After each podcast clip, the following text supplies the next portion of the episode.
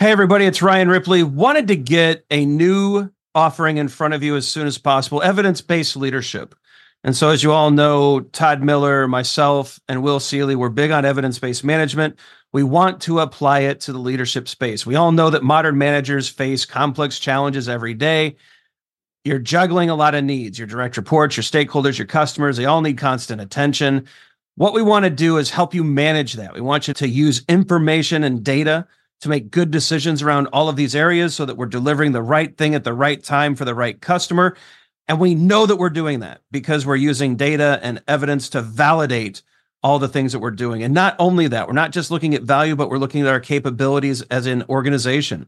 Can we deliver on time? Can we innovate effectively? Do we have too much tech debt? Do we have too many things in process? Are we unable to deliver when the market demands that we do? We look at all of these things with evidence based management. We merge that into a leadership uh, mindset and lens, and we enable you to make new and better decisions repeatedly based off of the data that you're collecting within your organization. It's exciting stuff. We hope you can join us. Visit agileforhumans.com forward slash EBL course. Join us in one of these offerings. We think you're going to love it. Hope you can join us. Use Agile for Humans, the number four to take another 15% off of this course. And uh, we can't wait to see you there. All right. Let's get right into it, Todd. What's up? What's up? We got the music, maybe a little like we got hit it a little bit. Yeah, it's my how's my mustache look? That's mustache Todd. yeah. I love the I love the comments. All of you out there that come up with mustache Todd, I think it's great. So well done on the nickname. oh boy. Todd, I got a question for you. How do we assess the value of a product backlog item? Actually, um, one of our mm-hmm. listeners had that question, but I'm just yeah, they did. Yeah, I think this is like a new like we're, we're just like we're trying to hammer all the content. Uh, to be honest with you, our our our backlog here is huge for this. So we, you might hear your question answered in like six months. We're just trying to work through it, and we're we're, we're looking for ones that we think are, are common questions and we'll answer we we will answer those first but we do keep a track of all the. yeah you guys you're all doing great. Yeah. so you're keeping us busy. We uh it's funny a quick inside baseball about uh, your daily scrum. We were like man after about 20 videos are we going to be able to i mean is there anything else to answer? And you all are stepping up leaving us great questions keeping us going. Without you we would run out of content pretty quick. So leave a comment below right? Let us know mm-hmm. how you're if you're liking the videos, what we can do better, what we can do worse. How do we tone it down, tone it up, and leave your questions, right? Let us know uh, how we can better serve you. So, Todd, the mm-hmm. value of a PBI, how do we assess it? You can't until until we ship it. Yep. Everything on the product backlog, every product backlog item is a hypothesis. Yep. It's a hypothesis to add value. We are you cannot be certain that it's going to add value until you ship it and then validate whether it did or not. That's why we favor short uh, feedback loops. That's why we want to get something out there in front of a, a customer, in front of a user, in front of a client as soon as responsibly possible right? Yes. We want yeah. it to we don't want it we don't want you to put something half baked. Like MVP is not a license to deliver crap. We're not mm-hmm. push it. We've talked about that in past videos.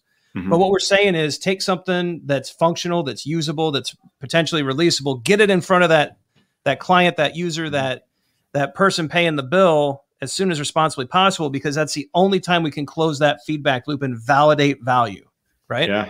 Yep. And we've also got to build in the hooks to validate value or not. So if you're looking at whether it's um, maybe you're looking at the the usage of a particular feature, feature, right? You're looking at the number of maybe you're trying to increase uh, the customers that uh, get a different channel of customers in the door. Um, really, uh, that's why we also like to attach to product backlog items what we think dial that's going to turn, a metric associated with, with what that's going to turn. And that could be a metric associated. You could have multiple product backlog items that are um, are trying to deliver on a product goal, and ultimately the product goal is what we're measuring and trying to to to um, to, uh, to to validate upon what, these hypotheses. But this is the whole this is the whole rub here, right?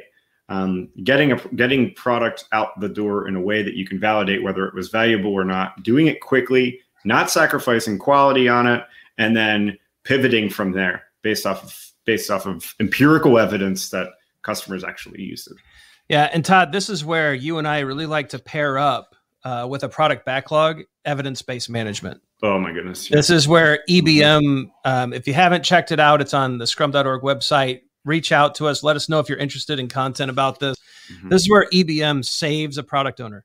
I think that framework is just a, a, a wonderful idea that allows a product owner to get a sense of value early, but then go back and it gives us kind of like the the database, the data hooks to go back and say, did we ship something valuable? And if not, it gives us insights into where perhaps we're missing. Mm-hmm. It's just such a great framework that uh, without something like that, I don't think assessing value even after delivery is, is really possible, at least at any kind yeah. of form of accuracy or or meaning. You need a holistic understanding, and that's exactly what EBM gets. You know, we are working on a, a channel fixing your agile metrics with Will uh, Seele yep. from uh, from the Netherlands. Um, we uh, we, we got, got a little bit of a behind recording there, uh, mainly because we're busy. I think there was different points where people weren't feeling well. It was like my turn, your turn, Will's turn, but well, I think that that's probably where we'll do some uh, some EBM content, right, Ryan? Is that what you think? Yeah, I think it's. Uh, I think we're going to bring that to the forefront as well. But look, product owners, get over to Scrum.org, check mm-hmm. out EBM, mm-hmm. reach out to Todd and I. We'd mm-hmm. love to talk to you about it. But assessing the value of a product backlog item, first you got to ship it. Mm-hmm. Right, that's that's like primary to both of us. Todd and I are very much ship in the camp of ship it, but you also need a solid metrics program, a solid uh, evaluation program around that to make sure that when you're actually assessing that value, you're getting something back that's meaningful, that's actionable, so that you can actually make good adaptation is the key here, mm-hmm. right? We're mm-hmm. always adapting, we're always changing. If you don't have good data, though, that's a problem. So assess the value by shipping, talking to the people who you're serving with that feature, right? But also have good measures in place. And we think EBM is a good way to go. Right on. Yeah. I, I like this question. Good question. Yeah, great question. Came from the comments. Leave us comments below. Let us know what you think. It's end screen time. Check out the socials.